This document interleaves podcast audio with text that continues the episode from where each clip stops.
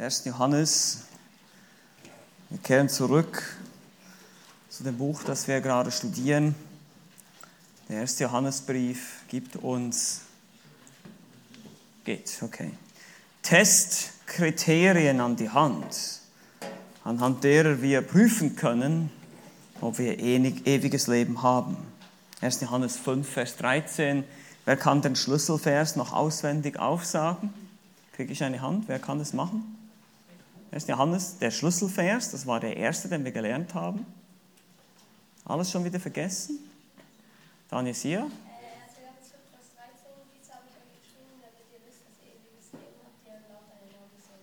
Sehr schön. Und das ist vor allem der Anfang ist wichtig. Dies habe ich euch geschrieben, damit.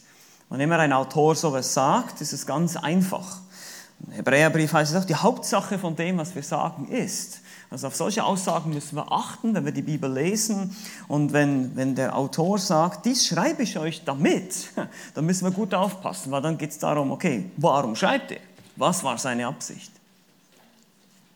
Nun, heute geht es ums Thema Liebe. Wir haben äh, schon gesehen, bei den Buchvorstellungen, die Liebe Gottes wurde uns vorgestellt. Und wie bei vielem anderen ist gerade das Thema Liebe heute sehr, sehr schwierig. Weil es gibt auch da natürlich, wie damals schon vor 2000 Jahren und so heute auch, leider viele falsche Vorstellungen davon, was Liebe eigentlich ist. Dazu eine kleine Illustration. Ein junger Mann wollte das Herz einer jungen Frau gewinnen. Aber sie weigerte sich sogar mit ihm zu reden. Und so entschied er sich, Liebesbriefe zu schreiben. Und er schrieb, er dachte, das wäre der Weg zu ihrem Herzen mittels Briefpost. So schreibt er einen Liebesbrief an diese junge Frau. Aber es kommt keine Reaktion. Und so schraubte er die Produktion der Liebesbriefe hoch. Drei Briefe innerhalb von 24 Stunden und dann vier und dann fünf. Schließlich schrieb er über 700 Briefe. Und schließlich heiratete sie den Postboten. Liebe macht blind, sagt man heute. Oder man sagt auch, man ist verliebt. Im Englischen ist es noch schlimmer. Da sagen sie, I fall in love. Habt ihr sicher auch schon gehört. Ich falle in die Liebe. Also es kommt so über mich, da kann ich überhaupt nichts tun dagegen, da kann man nichts machen. So wird es auch in vielen romantischen Filmen dargestellt. Oh, das ist derjenige, der Einzige, der Soulmate, ja, der Seelenverwandte und, und, und. Weiß nicht, ob ihr euch solche cheesy Filme mal angeguckt habt. Meine Frau steht da drauf, deshalb gucken wir uns das manchmal an. Aber es ist interessant, dadurch, dadurch wird uns was vorgespiegelt. Es wird uns vorgespiegelt, dass Liebe in erster Linie und ausschließlich ein Gefühl ist. Und deshalb gibt es heute in der Gesellschaft dann solche Aussagen wie, ich habe Schluss gemacht. Warum? Na, ich liebe ihn nicht mehr oder ich liebe sie nicht mehr. Das heißt, ich habe irgendwie kein Kribbel mehr im Bauch, ich fühle nichts mehr. We don't have that thing, you know. Also wir haben dieses Ding, dieses Feeling nicht mehr. Ja, und ich empfinde nichts mehr. Und das ist der Grund dann für eine Scheidung oder auch eine Beziehung abzubrechen. Auf der Suche nach Liebe, gerade in der Jugendzeit, suchen, probieren viele aus, suchen Beziehungen anzufangen, wieder abzubrechen, wieder einen Freund oder eine Freundin, dann wieder abbrechen, wieder anfangen, wieder abbrechen. Und ich nenne das Scheidungstraining. Okay? Ihr trainiert euch schon bereits da drin, zu scheiden eine Beziehung abzubrechen. Das soll nicht das Ziel sein, nur so nebenbei. Aber das ist, hier sehen wir einfach, wie, wie falsch unsere Gesellschaft Liebe versteht. Nun, die Bibel versteht das komplett anders. Und das ist ganz wichtig. Auch einmal hier, ihr seht, wie das interessant ist. Man könnte schon fast so weit gehen und sagen, wann immer ihr mit irgendeinem Thema biblisch sein wollt, müsst ihr mehr oder weniger oder im Prinzip, ist nicht immer genau so, aber im Prinzip mehr oder weniger immer das Gegenteil von dem tun, was die Gesellschaft tut. Dann seid ihr wahrscheinlich in den meisten Fällen ziemlich richtig. So ist es. Bumm, hier war mein, mein Schlagstock. Ne? Äh, ich meine mein Zeigestock, Entschuldigung. Ähm, so war es mit dem Gehorsam. So war es mit der Wahrheit. Und so ist es auch mit der Liebe. Und das ist auch nichts Neues zur Zeit des ersten Jahrhunderts, als die, wie hießen sie nochmal, die Irrlehrer? Wer weiß es noch? Ja. Die Gnostiker. Und wer weiß, was Gnosis eigentlich bedeutet? Das habe ich auch gesagt. Gnosis, ja. Erkenntnis, ja, super. Griechisches Wort für Erkenntnis. Gnosis. Ginosko ist das Wort für Erkennen. Das habt ihr ein bisschen Griechisch gelernt für heute. Ne? Ginosko, Gnosis, Erkenntnis, Erkennen. Gut, aber die nannten sich so, wir sind die Gnostiker, wir haben diese geheime Erkenntnis. Ihr könnt euch erinnern, ich weiß was, was du nicht weißt, ich habe ein geheimes Wissen, wir sind hier der, der eingeweihte Zirkel. Und dadurch kam natürlich nebst dem ganzen Irrlehre, den ganzen Irrlehren, die wir schon angeschaut haben, Dualismus, Trennung von Körper und Geist, du kannst mit deinem Körper machen, was immer du willst, hat keinen Einfluss auf deinen Geist, mit anderen Worten, du kannst sündigen, so oft du willst, das ist völlig egal kam es aber auch dazu, dass sich eine Art Elite bildete. Leute, die sich als etwas Besseres oder für etwas Besseres hielten als alle anderen. Wir sind die Erleuchteten, wir sind die Eingeweihten. Und das sind die Normalos, da die Normalo-Christen. Und wir sind, und das ist äußerst lieblos. Dadurch verweigerten sie teilweise vielleicht die Hilfe an Geschwistern, weil ja, der gehört noch zu den Normalos, der ist noch nicht erleuchtet, ja, der hat es noch nicht verstanden. Lass den mal noch ein bisschen schmoren da in seinem Saft. Also es, es, es breitete sich wohl auch eine gewisse Lieblosigkeit aus. Und so macht Johannes dann diesen Punkt und sagt, Leute, wenn ihr nicht in der Liebe lebt, dann, dann ist die Liebe Gottes nicht in euch. Weil Gott, Gottes Liebe ist für alle da. Und so sollt ihr vor allem für eure Glaubensgeschwister, egal wo sie stehen in ihrem Glaubensleben, egal ob sie reifer oder weniger reif sind, egal wie viel Bibelwissen sie haben, sollen wir alle gleicherweise lieben. Das ist unsere Aufgabe. Und so macht Johannes die Liebe zu einem weiteren Prüfungskriterium, wo du prüfen kannst, okay, wie sieht es das habe ich euch am Anfang gesagt. Wer ist dein Papa und wie steht es mit deinem Liebesleben? Und damit meine ich nicht deine Beziehungen zum anderen Geschlecht, sondern ich meine, wie du selber liebst. Wie sieht es mit der Liebe aus bei mir? Bin ich eine liebevolle Person? Wie gesagt, Johannes der Apostel schreibt an die verwirrten Christen in Kleinasien und Gnosis war das Problem, die höhere Erkenntnis machte sie zu einer Elite, die dachten, wir sind besser, wir sind besser als die anderen. So ähnliches gibt es ja heute auch, ne, dass Leute denken, ich bin besonders fromm, wenn ich Punkt, Punkt, Punkt, mich so und so ernähre, mich an das alttestamentliche äh, Speisegebot, ich esse kein Schweinefleisch, ich esse dies und jenes nicht und deshalb fühle ich mich jetzt geistlicher als andere. Solche Dinge gibt es heute noch, gab es damals auch Juden, die an ihren Speisegeboten festhielten und so ähnlich war es auch bei den Gnostikern. Da gab es auch solche, die eben in Lust und Laune lebten, da gab es aber auch die asketischen Gnostiker. Es gab da ganz verschiedene Splittergruppen und Johannes schreibt ja an verschiedene Gemeinden, das ist wie so ein Rundbrief. Er muss diese Themen sehr breitfächerig ansprechen. Aber ein Merkmal war oft die Lieblosigkeit. Wie schon gesagt, Johannes schreibt, damit ihr wisst, dass ihr ewiges Leben habt, das ist sein Ziel und dieses Prüfungskriterium, was wir hier sehen, ist die Liebe. Woran kann ich sehen, dass ich gerettet bin? Woran kann ich erkennen, dass ich ein Christ bin? Wann ist ein Christ ein Christ? Und wir wollen keine halben Sachen machen. Deshalb ist die Frage, habe ich die ganze Wahrheit verstanden? Lebe ich im Licht? Lebe ich authentisch? Verstehe ich die Heiligkeit Gottes? Lebe ich abgesondert? Und lebe ich im Gehorsam? Das war die Frage gestern. Aber im Gehorsam gegenüber was? Wir haben gestern gelernt, daran erkennen wir, dass wir ihn erkannt haben, wenn wir seine Gebote halten. Ja, welche Gebote denn? Das alttestamentliche mosaische Gesetz, müssen wir jetzt wieder zurück zu den Tieropfern, müssen wir wieder anfangen, hier äh, Tiere zu schlachten und, und im Tempel, wir haben ja gar keinen Tempel, wie sollen wir denn, das, wie sollen wir denn die Gebote, oder sind es die zehn Gebote vielleicht? Geht's da? Nein, es sind die Gebote Christi.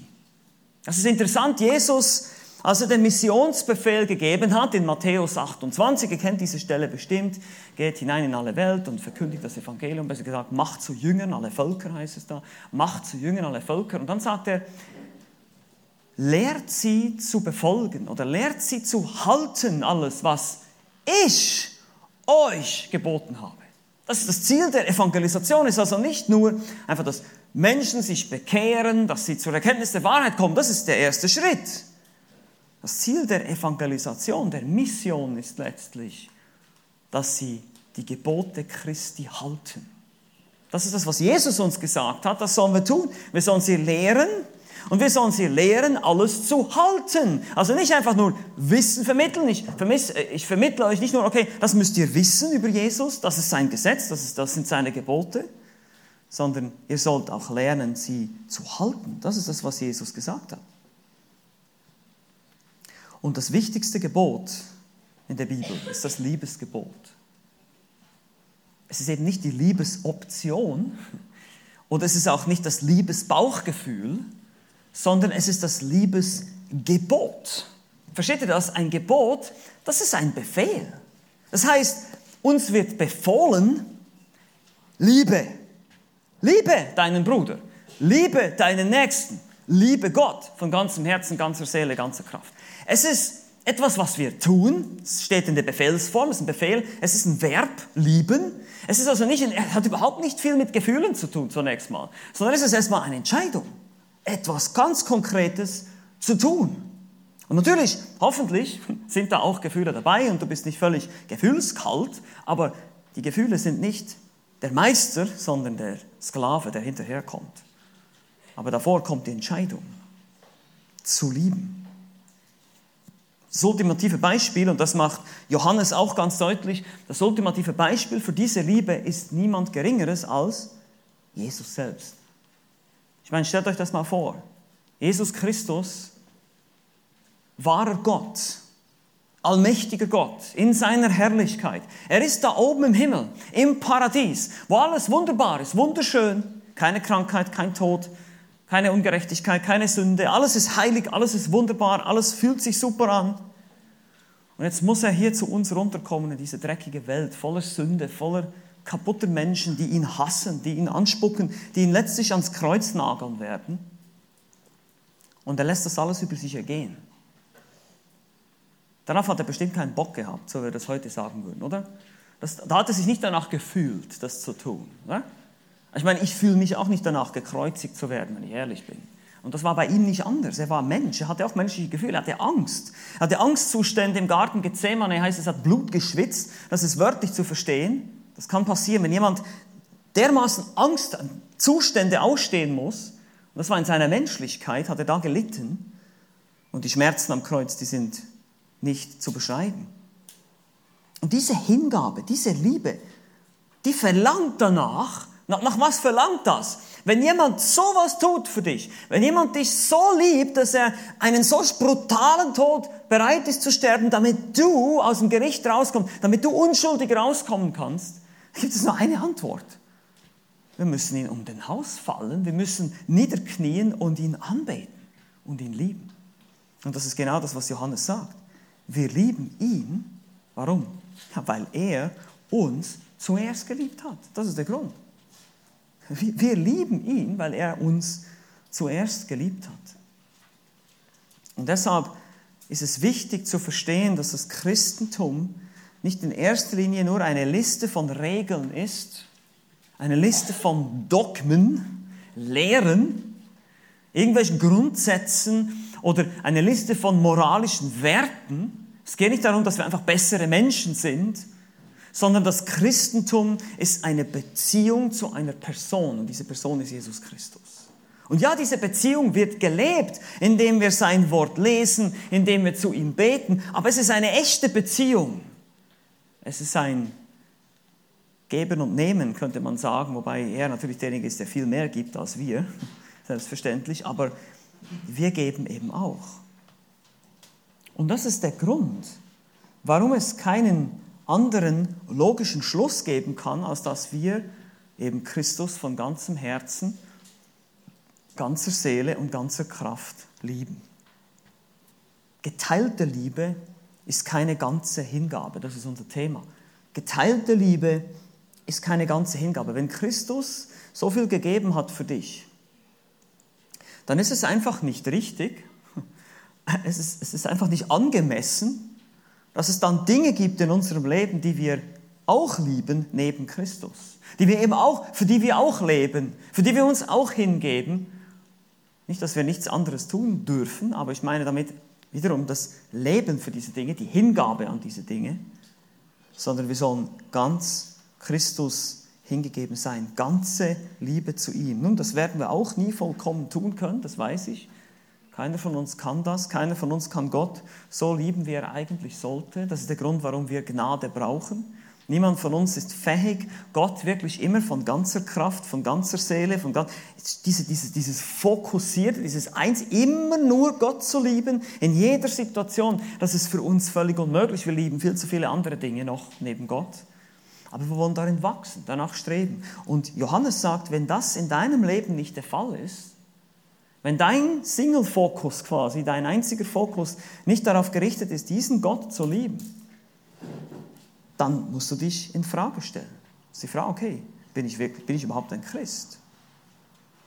Wir haben schon gesagt, ein wahrer Christ lebt wie ein Christ, sonst ist er keiner. Er lebt danach, was die Apostel gelehrt haben. Er ist gehorsam, er heiligt, aber er liebt sich auch. Er, er liebt, ja, er liebt Jesus und er liebt den Nächsten. Sich eben nicht, das machen wir sowieso schon genug. Jesus sagte in Johannes 13, 35, wo verstand Johannes, Evangelium, Johannes 13, 35. Daran wird jedermann erkennen, dass ihr meine Jünger seid, indem ihr zur Kirche geht oder ein Kreuz um den Hals tragt oder ein Kleber, Jesus liebt dich, auf dem Auto habt, ein Bumpersticker. Nein, daran wird jedermann erkennen, dass ihr meine Jünger seid, indem ihr Liebe untereinander habt. Das ist das, was er gesagt hat. Das ist das Merkmal des Christen. Daran sollen wir zu erkennen sein. Das soll uns auszeichnen gute Werke, Liebe. Aber wie schon gesagt, wir müssen uns die Frage stellen, was ist denn Liebe? Wie definiert die Bibel Liebe? Oder der Johannes, der Apostel Johannes hilft uns nämlich dabei, Liebe zu verstehen. Wie schon gesagt, geteilte Liebe ist, oder geteilte Liebe ist keine ganze Hingabe. Und jetzt wollen wir uns damit beschäftigen, ja, was ist denn Liebe? Weil sonst weiß ich ja gar nicht, was ich denn jetzt zu tun habe. Wie sieht es denn eigentlich aus? Okay, lass uns das kurz durchgehen gemeinsam. Wir haben vier Aspekte hier, vier Aspekte der Liebe. Liebe ist ein Gebot, erstens. Liebe ist eine Tat, zweitens. Liebe ist eine Verpflichtung, drittens. Und viertens, Liebe geht in zwei Richtungen. Das sind die vier Dinge, die wir finden, die vier Aspekte, die Johannes uns in seinem Brief gibt, wie er die Liebe umschreibt. Ein Gebot, eine Tat, eine Verpflichtung und es geht in zwei Richtungen. Wir gehen jetzt einzeln durch. Die Liebe ist ein Gebot. Nun, wir gehen zurück ins Kapitel 2. Und da schreibt er folgendes, ich blende es euch hier ein, dann könnt ihr es auch lesen. Brüder, ich schreibe euch nicht ein neues Gebot, sondern ein altes Gebot, das ihr von Anfang an hattet. Das alte Gebot ist das Wort, das ihr von Anfang an gehört habt. Und doch schreibe ich euch ein neues Gebot, was wahr ist in ihm und in euch, denn die Finsternis vergeht und das wahre Licht scheint schon. 1. Johannes 2, 7 bis 8. Nun, was fällt auf? Es ist ein altes Gebot, es ist ein neues Gebot, es ist alt, weil es nicht neu ist. Es war von Anfang an da. Die Apostel haben das von Anfang an gelehrt. Ihr könnt euch erinnern, das ist so ein bisschen sein, sein Chorus. Er sagt immer wieder, was von Anfang an war, bleibt bei dem, was ihr von Anfang an gehört habt, weil von Anfang an, was die Apostel Jesu Apostel verkündigt haben, nicht was diese Irrlehrer jetzt, diese, diese Nachzügler hier jetzt euch erzählen, sondern was wir, die Apostel, gesehen und gehört und, ge und betastet haben, das verkündigen wir euch. Das ist sein Ton hier. Aber gleichzeitig ist es auch neu. Es ist qualitativ neu, weil es durch Jesu Leben und Sterben eine neue Frische bekam. Im Alten Testament gab es dieses Gebot ja auch schon, liebe Gott und liebe deinen Nächsten, aber mit Jesus Selbstoffenbarung bekam es quasi Fleisch und Blut. Es wurde Fleisch und Blut, dieses Gebot. Er hat es ausgelebt. Und deshalb fährt er fort in den Versen 9 bis 10. Wer sagt, dass er im Licht ist, ist eine andere Ausdrucksweise, um zu sagen, ich bin Christ, ich bin im Licht, ich bin gerettet. Aber ihr könnt euch ja vorstellen, die Gnostiker, die haben wahrscheinlich auch in solchen äh, Worten gesprochen, wir sind die Kinder des Lichts, wir sind die Erleuchteten, wir haben diese besondere Erkenntnis. Und er sagt, okay, wer wirklich, wer, wer behauptet, dass er wirklich im Licht ist und doch seinen Bruder hasst, der ist noch immer in der Finsternis. Also wenn jemand so ein, so ein arroganter Typ ist, der andere verachtet, dann kann er nicht in der Liebe sein, dann ist er auch nicht im Licht. Wer seinen Bruder liebt, der bleibt im Licht und nichts Anstößiges ist in ihm. Also nichts Anstößiges ist in dem Licht, weil es die Liebe ist. Man stolpert nicht einfach in die Sünde und das Böse zurück, in die Finsternis, aber wenn man in der Finsternis wandelt, dann sieht man nichts. Aber der Punkt hier ist, die Liebe ist ein Gebot. Das haben wir vorhin gesehen in anderen Versen. Es ist ein Gebot. Und so heißt es auch zum Beispiel in Johannes 13, was Jesus sagte, ein neues Gebot gebe ich euch, dass ihr einander lieben sollt. Wie gesagt, es ist also keine Option. Es ist nicht etwas, was wir uns aussuchen können, okay, will ich als Christ lieben oder nicht? Na, heute liebe ich mal nicht. Sondern es ist ein Gebot, es ist ein Befehl Gottes. Liebt, liebt.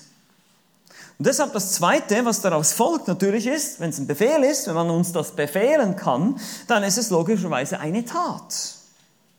Wir blättern erstmal ein bisschen vor. Kapitel 3, hier im 1. Johannesbrief. Kapitel 3 und Vers 10 heißt es, daran sind die Kinder Gottes und die Kinder des Teufels offenbar, haben wir schon angeschaut, den Vers. Jeder, der nicht Gerechtigkeit übt, ist nicht aus Gott. Ebenso, wer seinen Bruder nicht liebt. Also wir sehen hier, dass nicht nur die Gerechtigkeit, die gelebte Gerechtigkeit entscheidend ist, sondern die Bruderliebe. Diese zweite Hälfte des Verses hier, die ist entscheidend. Es geht nicht nur darum, dass man einen Christen daran erkennt, dass er gerecht lebt, sondern dass er ebenfalls liebt. Ebenso, wer nicht seinen Bruder liebt. Im weiteren Verlauf des Textes beschreibt Johannes, wie diese Liebe oder eben auch das Gegenteil, der Hass, aussieht. Er spricht von Kain, der seinen Bruder erschlug, in Vers 12. Die Welt, unsere Kultur um uns herum, hasst uns, versteht diese Art von Liebe nicht. Und das ist so interessant, wenn wir als Christen liebevoll den Menschen die Wahrheit präsentieren, sagen, Leute, das ist das, was die, Wort, was die Bibel sagt, was das Wort Gottes sagt, das ist das, was dich erwartet, das ist das Angebot Gottes, dann kommt, oft kommen solche Aussagen wie, du bist so intolerant, du bist so lieblos, das ist so hart. Ja, es hört sich hart an in den Ohren eines postmodernen Menschen, der denkt, es gibt keine Wahrheit, es gibt keine absoluten Werte, es ist alles egal, was ich mache. Und jetzt kommt dieser Christ und sagt, ich liebe dich genug, um dir zu sagen, du bist auf dem Weg in die Verdammnis. Oh, du hasst mich. Das ist nicht nett von dir. Doch, das ist sehr liebevoll. Es wäre eher Hass, wenn ich dir das nicht sagen würde. Stellt euch mal vor, jemand steht in einem brennenden Haus. Er steht da einfach und ihr wisst ganz genau, er wird in zwei, drei Minuten verbrannt sein. Und dann sagst du einfach, ist schon okay, du hast deine Wahrheit, ich habe meine Wahrheit, bleib mal noch ein bisschen da stehen. Das wäre lieblos. Da sagst du, nein, komm hier raus, raus aus diesem Haus, das verbrannt und du wirst auch verbrennen, wenn du jetzt nicht rausgehst. Das ist Liebe. Versteht ihr, dass Liebe will retten? Liebe hat das Wohl des Nächsten im Sinn. Und deshalb sagt er hier, diese Einstellung der Verachtung, des Hasses wird von Gott wie Mord gesehen. Das sehen wir bei Kain, der neidisch wurde auf seinen Bruder und dann, weil Gott sein Opfer angenommen hat und seins nicht, und dann hat er ihn am Ende erschlagen, ermordet. Das ist die Geschichte in 1. Mose 4. Und deshalb ist jeder, der seinen Bruder hasst, ein Mörder. Jesus selbst hat demonstriert, was Liebe ist. Das habe ich auch schon gesagt, indem er selbst sein Leben hingegeben hat. Das ist Vers 16 hier im Kapitel 3. Daran haben wir die Liebe erkannt, dass er sein Leben für uns hingegeben hat. Das haben wir schon gesehen. Jesus ist das ultimative Beispiel. Und dann in Vers 17 und 18 beschreibt er nochmal diese Liebe, die eben gibt und nicht nimmt. Hier heißt es folgendes, in Vers 17, Wer aber die Güter dieser Welt hat und seinen Bruder Notleiden sieht und sein Herz vor ihm verschließt, wie bleibt die Liebe Gottes in ihm? Meine Kinder, lasst uns nicht mit Worten lieben, noch mit der Zunge, sondern in Tat und Wahrheit. Also hier sehen wir ganz klar, wir sollen lieben wie in Tat, etwas tun. Nun wisst ihr, das Interessante ist, was ist das Gegenteil von Liebe? Wir würden oft sagen, das Gegenteil von Liebe ist Hass. Richtig? Würden wir denken. Aber das Gegenteil von Liebe ist nicht Hass, sondern Egoismus. Egoismus ist das Gegenteil von Liebe. von wahrer biblischer Liebe. Ich, mich, mir, meins und ja, nicht seins. Ja? Einfach, einfach alles dreht sich nur um mich. Ich will, ich will das, ich will das, ich will jenes. Ich habe das Recht, ich will dieses. Das ist eigentlich Hass. Weil damit denke ich nur an mich, ich liebe nur mich selbst und alle anderen Menschen sind mir egal. Und das ist keine Liebe. Das ist Hass. Das müssen wir verstehen. Und Liebe ist deshalb auch eine Tat, nicht nur leere Worte. Es ist vor allem das, was wir tun, nicht das, was wir nur behaupten zu sein. Die restlichen Verse 19 bis 22 beschäftigen sich dann noch damit, was wir dadurch, dass wir dadurch ein gutes Gewissen vor Gott haben. Darüber haben wir auch schon gesprochen. Wenn du im Gehorsam lebst, wenn du in der Liebe lebst, dann hast du ein gutes Gewissen vor Gott. Deshalb die Frage, wie sieht es aus bei dir? Liebst du Gott und liebst du deinen Nächsten? So wie das jetzt hier beschrieben wurde, kann man das an konkreten Taten sehen. Beispielsweise, wenn es darum geht, weiß ich nicht, das Bad zu putzen zu Hause. Bist du bereit, das zu tun? Auch wenn dein Bruder das eigentlich schon lange tun sollte, aber ja, der hat es doch noch nicht. Ich musste das schon dreimal putzen und mein Bruder hat es noch nie. Anstatt dass ich sage, okay, ja, ich tue das, das ist gut, ich werde es für ihn tun. Ich bin bereit, ihn zu lieben. Durch Taten. Wie sieht es aus? Konkrete Taten. Wie lebst du? Wie behandelst du deine Mitmenschen? Respektierst du deine Eltern? Das ist besonders wichtig für, für Kinder, für euch als Teenies. Wie, wie, wie geht ihr mit euren Eltern? Respektiert ihr sie? Liebt ihr sie? Tut ihr Gutes? Das ist Liebe. Deine Taten sprechen lauter als deine Worte. Du kannst mir viel erzählen, wenn der Tag lang ist. Ich sehe, ich schaue deine Taten. Und so ist es auch in der Welt übrigens, meine Lieben.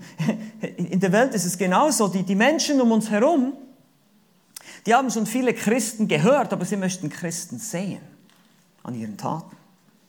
Jesus hat auch gesagt, an ihren Früchten werdet ihr sie erkennen. Also Liebe ist ein Gebot, Liebe ist eine Tat. Und jetzt geht Johannes noch weiter und sagt sogar, Liebe ist eine Verpflichtung. Das ist sehr interessant, eine Verpflichtung. Gott nimmt uns in die Pflicht. Warum? Weil er uns geliebt hat, unverdienterweise, sind wir auch verpflichtet, das zu tun. Das ist Kapitel 4, die Verse 7 bis 12, ein etwas längerer Text. Ich lese ihn einfach mal vor. Verse 7 bis 12. Geliebte, und hier ist es besser, nicht lasst uns einander lieben, sondern das zu übersetzen mit Geliebte, wir lieben einander. Denn die Liebe ist aus Gott und jeder, der liebt, ist aus Gott geboren und erkennt Gott. Wer nicht liebt, der hat Gott nicht erkannt, denn Gott ist Liebe. Darin ist die Liebe Gottes zu uns geoffenbart worden, dass Gott seinen eingeborenen Sohn in die Welt gesandt hat, damit wir durch ihn leben sollen. Darin besteht die Liebe. Nicht, dass wir Gott geliebt haben, sondern dass er uns geliebt hat und seinen Sohn gesandt hat als Sühnopfer für unsere Sünden. Geliebte, wenn Gott uns so geliebt hat, so sind auch wir es schuldig oder wir sind verpflichtet, hier kommt die Idee in Vers 11, einander zu lieben. Niemand hat Gott jemals gesehen. Wenn wir einander lieben, so bleibt Gott in uns und seine Liebe ist in uns vollkommen geworden. Vollkommen im Sinne von zur Reife gekommen. Wir können nicht den ganzen Text hier auslegen, ich möchte nur drei kurze Beobachtungen machen über diesen Text. Warum sollen wir lieben? Warum werden wir in die Pflicht genommen? Weil Gott im Wesen Liebe ist. Heißt es hier in Vers 7, Gott ist Liebe. Das ist sein Wesen. Und du solltest deinem Papa ähnlich werden, deinem geistlichen Vater. Dann der zweite Grund, den er uns gibt, ist, weil Gott uns geliebt hat. Das haben wir mehrmals gesehen, immer wieder betont er das, dass er seinen Sohn gesandt hat als Sühnopfer für unsere Sünde, dass wir darüber nachdenken, wie sehr Jesus uns Liebe entgegenbringt uns mit offenen Armen empfängt, obwohl wir so dreckige Sünder sind. Und weil Gott in uns bleibt, in Vers 12, durch seinen Geist in uns wohnt. Er ist bereit, nicht nur dich zu lieben, deine Schuld wegzunehmen, sondern dir auch noch seinen Geist zu geben, dich zu beschenken, mit der Kraft zu lieben. Also er tut es auch für dich. Er gibt dir die Kraft zu lieben. Und deshalb sind wir verpflichtet, einander zu lieben, weil Gott in seinem Wesen Liebe ist, weil er uns geliebt hat und weil er es in uns bewirkt. Wie schon gesagt, Vers 11 macht diesen Punkt, Geliebte, wenn Gott uns so geliebt hat, so bist auch du es schuldig, Gott zu lieben und den Nächsten zu lieben. Und jetzt seht ihr schon, wie das schwierig ist, wenn wir die Liebe so verstehen, wie wir sie jetzt verstehen, biblisch. Es ist eben gar nicht so einfach zu lieben. In 1. Korinther 13 gibt es dieses hohe Lied der Liebe, da geht es um Langmut und Gütigkeit und neidet nicht und äh, tut nur Gutes, liebt Gerechtigkeit, freut sich an der Wahrheit. All diese Dinge, das hat mit Liebe zu tun, mit echter biblischer Liebe. Warum ist das so? Warum sind wir in der Verpflichtung? Nun, weil Gott selbst sich ebenfalls verpflichtet hat, alle deine Sünden zu vergeben und dich trotz allem, was du getan hast, zu lieben. Das ist etwas, worüber wir sehr, sehr lange nachdenken sollten. Wie sehr hat Gott mich geliebt? Und das könnt ihr daran sehen, wenn ihr darüber nachdenkt, wenn ihr mal eine Liste macht von all euren Sünden, die ihr so täglich, wöchentlich oder in den letzten Jahren begangen habt. All das, was ihr getan habt. Und Gott sagt, ich liebe dich trotzdem. Stell dir mal vor, du hast einen Freund in der Schule oder eine Kollegin, die, die schlägt dich ständig und die haut dir ins Gesicht und die macht dir deine Hausaufgaben kaputt, macht dir dein, dein, dein Pult durcheinander und, und wo sie nur kann, mobbt sie dich, macht sie dich fertig oder macht er dich fertig schlägt dich zusammen auf dem Pausenhof und, und, und, pausenlos wirst du traktiert, drangsaliert, geplagt, gequält von dieser Person, in einer Tour bespuckt, all diese Dinge. Und am Ende sagst du, ich liebe dich trotzdem. Das ist das, was Gott getan hat für dich. Bist du auch bereit, so zu handeln? Und ich weiß, das ist enorm anspruchsvoll. Das ist, aber das ist die Liebe Gottes. Das ist wahre Liebe. Versteht ihr das? Das hat überhaupt nichts mehr mit diesem Gefühls, Gefühlsdusselei zu tun da in unserer Kultur. Das ist was ganz anderes. Das ist, das ist konkret, das sind konkrete Taten, da wird es ganz praktisch. Und warum können wir das? Nun, wir lieben ihn und wir lieben den Nächsten, weil er uns zuerst geliebt hat. Jetzt kommen wir noch zum vierten Punkt. Habe gesagt, Liebe geht in zwei Richtungen. Schließlich bringt Johannes das Liebesgebot auf den Punkt und zeigt, dass es eben in zwei Richtungen geht. Aber das ist wichtig zu verstehen hier, nicht in drei. Also, es heißt, liebe Gott und liebe den Nächsten, aber nicht liebe dich selbst. Weil es gibt diesen Irrtum, äh, die Aussage von Jesus, liebe deinen Nächsten wie dich selbst. Das heißt, das bedeutet, ich muss erst lernen, mich selbst zu lieben. Das ist riesiger Blödsinn, okay? Weil wir lieben uns viel zu sehr. Das ist unser größtes Problem, dass wir uns selber lieben. Und erzähl mir nichts, du liebst dich. Du liebst dich extrem. Du, bist, du, du guckst dir in den Spiegel, du, du, du pflegst dich, du machst alles Mögliche für dich. Immer wieder. Du fütterst dich, du machst alles, du liebst dich. Das, das, das tun wir automatisch. Und wir tun noch viel mehr Sachen. Wir sind sogar bereit, ungehorsam zu sein und quasi gegen Gott zu sündigen, wütend zu werden, wenn wir nicht bekommen, was wir wollen. Wenn wir nicht geliebt werden, wenn ich nicht so geliebt werde, wie ich das mir vorstelle. Nein, nein, nein, nein. Wir lieben uns selber viel zu sehr. Das ist unser größtes Problem. Deshalb hat Jesus gesagt, verleugne dich selbst. Nimm dein Kreuz auf sich und folge dir nach. Wir sind natürlich geborene Egomanen. Wir sind so in uns selbst verliebt, das ist unglaublich. Das hat damit zu tun, weil wir von Gott getrennt wurden durch unsere Sünde und jetzt nur noch für uns selbst leben. Wir sind auf uns alleine gestellt, wir müssen alles selber machen. Wir lieben uns selbst zu sehr. Überlege dir auch heute, wenn wir, ja, wenn wir Spiele spielen oder irgendwas machen draußen, wenn wieder jemand unfair war zu mir, ja, was kommt da plötzlich für Reaktionen raus aus mir? Hey, das war unfair! Warum mache ich das? Weil ich mich selber liebe. Ich bin doch so wichtig. Meine Meinung muss man hören. Ich muss doch beachtet werden hier. Ich habe doch das Recht für Punkt, Punkt, Punkt. Selbstliebe. Anstatt zu sagen, ist okay, ist schon gut. Lass es gehen, ist, ist okay. Ihr könnt den Punkt haben, es ist okay. Jesus gab zwei Gebote, nur zwei. Und das war ein großes. Das ist das Matthäus 22, das, groß, das größte Gebot in der Bibel. Du sollst den Herrn, deinen Gott lieben mit deinem ganzen Herzen, mit deiner ganzen Seele mit deinem ganzen Denken. Das ist das Erste und Größte und das Zweite ist ihm zu vergleichen. Du sollst deinen Nächsten lieben wie dich selbst. Das hat Jesus als Antwort gegeben, als er gefragt wurde, was ist das größte Gebot in der Schrift.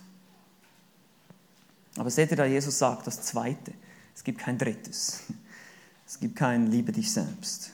Das, ist, das müssen wir nicht lernen. Das tun wir sowieso. Und Johannes der Apostel, natürlich ein Jünger Jesu, geht jetzt in dieselbe Richtung. Er sagt sogar, dass es gar nicht anders sein kann, dass diese, diese beiden Gebote, was eigentlich eins ist, so sehr zusammengehören, dass wenn du wirklich Gott liebst, dann wird man das daran sehen, dass du eben auch deinen Nächsten liebst. Hier seht ihr das, in 1. Johannes 4, Vers 20, Kapitel 4, Vers 20 heißt es, wenn jemand sagt, ich liebe Gott und hasst, jetzt verstehen wir, was Hass bedeutet, das heißt, ich bin nur auf mich selbst ausgerichtet, ich mache nur, was mir Spaß macht und ich schaue nur, dass ich zu meinem Recht komme, zu meinen Dingen komme, die ich will, sein Bruder, so ist er ein Lügner. Denn wer seinen Bruder nicht liebt, den er sieht, wie kann er Gott lieben, den er nicht sieht? Ganz einfache Logik hier. Wie kannst du behaupten, Gott zu lieben, wenn du es nicht mal hinkriegst, deinen Bruder, deine Schwester, hier Glaubensbruder, Glaubensschwester zu lieben? Und Christen können manchmal sehr unangenehm sein weil wir alle Sünder sind. Deshalb ist es nicht immer so einfach, die Geschwister zu lieben in der Gemeinde oder jetzt für euch vielleicht in der Jugendgruppe, wer immer, wo immer ihr seid, mit wem ihr zusammen seid. Aber das ist der Punkt hier. Er sagt, er knüpft dieses Liebesgebot zusammen und sagt, es geht in zwei Richtungen. Und das eine geht nicht ohne das andere. Das heißt, wenn du wissen willst, wenn du wissen willst, wie groß deine Liebe zu Gott ist, dann schau mal um dich und überleg dir mal, wie sehr liebe ich die anderen.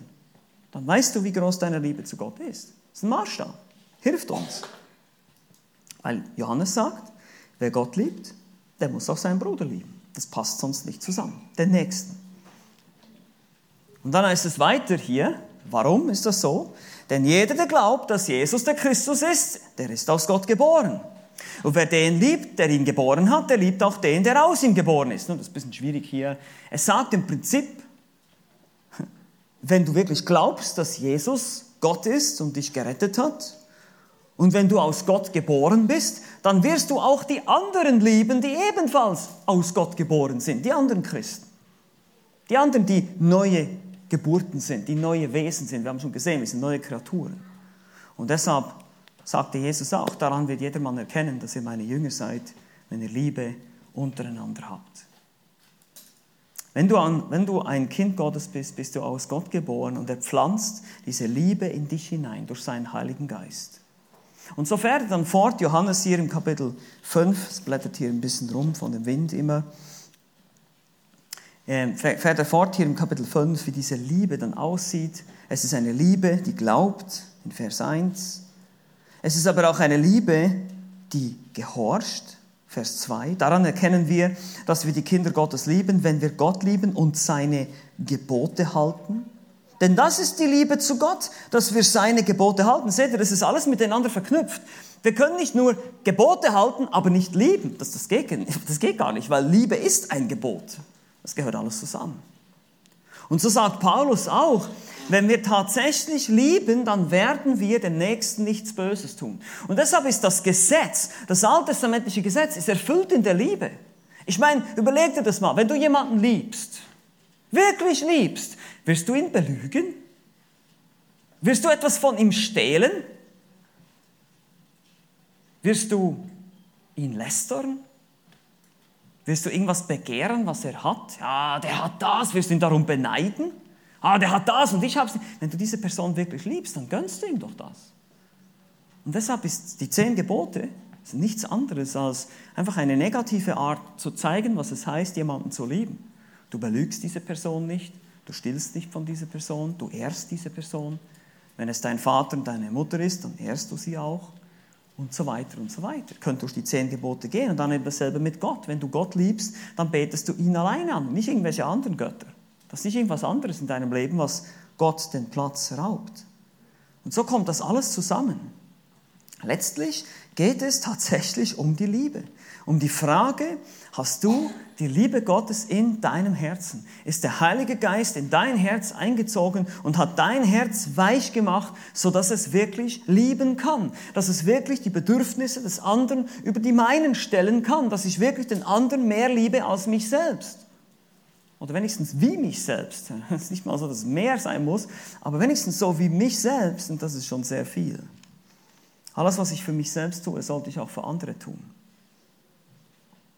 Und deshalb ist das die Herausforderung an uns, an uns Christen, aber auch an euch, die ihr nicht Christen seid, darüber nachzudenken. Denkt mal darüber nach, wie sehr Christus euch liebt. Ich meine, nach, dem, nach all dem, was, was ich jetzt hier gesagt habe, man könnte, noch, man könnte noch viel mehr sagen. Nach all dem, was, was Gott schon mit dir aushalten musste. Was er mit ansieht. Stell dir mal vor, Gott weiß nicht nur all deine Taten, er weiß auch all deine Gedanken. Er kennt alles von dir. Alles, was du denkst, irgendwo im geheimen, stillen Kämmerlein, alle Gedanken sind offen vor ihm. Er ist allwissend, er weiß alles. Er könnte die Liste von Sünden, die du vielleicht für dich selbst zusammenstellst, noch erweitern um vieles mehr, was du vielleicht dich gar nicht mehr daran erinnern kannst. Aber könnt ihr euch noch an das Video erinnern? Ja, wir führen hier genau Buch hier oben. Wir wissen alles. Wir, wir haben genaueste Aufzeichnungen von allem, was du getan hast oder gedacht hast oder nicht getan hast und tun hättest sollen. All diese Dinge. All das, diese Riesenliste, diese Riesenlatte von Sünden, das muss Gott mit all sehen. Und er hat dich immer noch nicht getötet. Du lebst immer noch, du bist immer noch da. Wie kann das sein? Ich bin immer noch da. Wie kann das sein? Ich lebe schon ein bisschen länger. Ich hatte schon viel mehr Gelegenheiten zum Sündigen. Meine Liste ist noch viel länger als eure. Aber Gott liebt mich trotzdem. Wie kann das sein? Und je mehr wir darüber nachdenken, desto mehr werden wir auch in der Liebe wachsen zu diesem Gott. Du kannst gar nicht anders als diesen Gott lieben. Das geht gar nicht anders. Er ist so liebenswert und so gnädig und so barmherzig und so geduldig. Es gibt keine geduldigere, liebevollere und gnädigere Person als unser Herr Jesus. Gibt es nicht. Findest du nicht in dieser Welt. Unmöglich. Und deshalb wird uns diese Liebe, diese Geduld, diese Gnade immer mehr prägen. Es wird auf uns abfärben. Es wird immer mehr Gestalt annehmen in unserem Leben. Johannes, der Apostel Johannes, ist das klassische Beispiel dafür. Der Apostel Johannes gemeinsam mit dem Apostel Jakobus, dem Jünger Jakobus, die beiden wurden von, die haben von Jesus einen Übernamen bekommen. Und zwar hießen sie Boanerges, die Donnersöhne. Was denkt ihr, warum die so hießen? Es gibt eine Stelle im Lukas-Evangelium, wo wir so ein bisschen merken, in welche Richtung das geht. Und zwar, wo die beiden, wo sie, wo sie alle in ein samaritisches Dorf kommen und dann wollen die Samariter sie nicht aufnehmen. Und die Samariter, ihr müsst auch wissen, das war ein Mischvolk zwischen Juden und Heiden. Die waren nicht sonderlich beliebt bei den Juden, um es jetzt mal milde auszudrücken. Also man hat sich gehasst. Und da kommt man zu, kommen sie in dieses Dorf von Samaritern und die wollen sie nicht aufnehmen. Und dann sagen die beiden, und Johannes war einer von ihnen, Herr, lasse Feuer vom Himmel runterkommen und diese Heiden verbrennen. So, das war Johannes. Das war richtig, ja. Und jetzt lest ihr diesen Brief hier, und das ist einige Jahrzehnte später, nachdem Jesus gekreuzigt und auferstanden und in den Himmel aufgefahren ist und Johannes seinen Dienst begonnen hat. Hier war er ein alter Mann in den 90er Jahren des ersten Jahrhunderts. Und er schreibt an diese Heiden, diese, diese Hunde, die er einst so verachtete als Jude, schreibt er, meine lieben Kinder, meine Kinder, ich sage das immer wieder, meine Kinder, lasst uns lieben, meine Kinder, das schreibe ich euch, damit ihr nicht sündigt. Dieses Kinder ist teilweise auch das, das, die niedliche Form im Griechischen, Kinderlein, meine lieben Kinderlein, sagt er. Er schreibt aber erwachsene Menschen an, hier, er schreibt an die Christen in Kleinasien, an Heiden. Da seht ihr, wie, wie das Herz des Johannes verändert wurde. Wie, das, wie die Liebe seines Herrn auf ihn abgefärbt hat. Wie er plötzlich ein ganz liebevoller, sanftmütiger Mensch wurde. Obwohl er sehr direkt redet hier in seinem Brief. Sehr absolut. Aber er wurde, sein Herz wurde weich.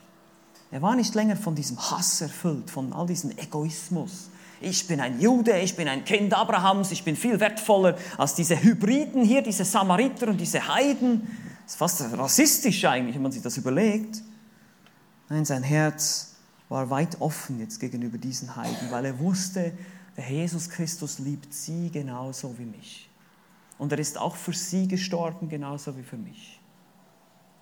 Und deshalb macht er diesen Punkt so deutlich und sagt, wenn wir nicht lieben, dann haben wir Gott nicht erkannt, weil Gott ist Liebe. Amen. Amen. Lass uns beten. Vielleicht stehen wir dazu auf.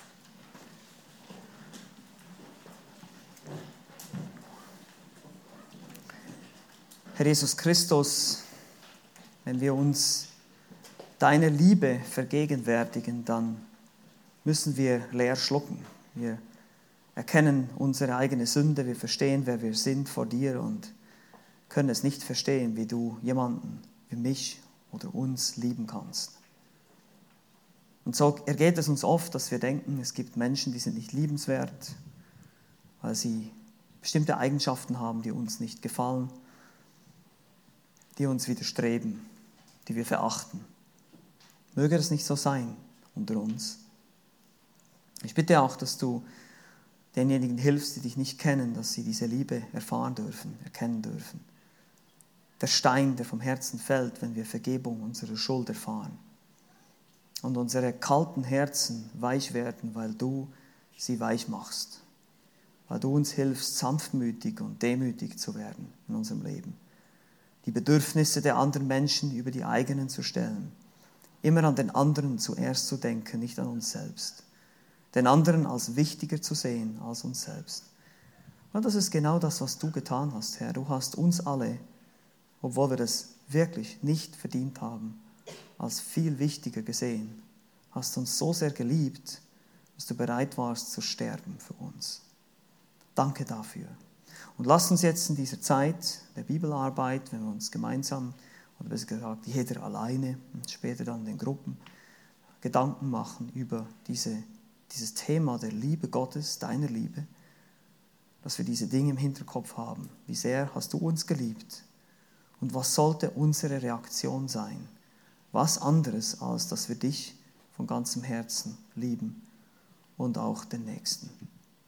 Wir bitten darum, Herr, wir wissen, wir haben die Kraft nicht dazu. Du alleine kannst das wirken durch deinen Geist. Amen.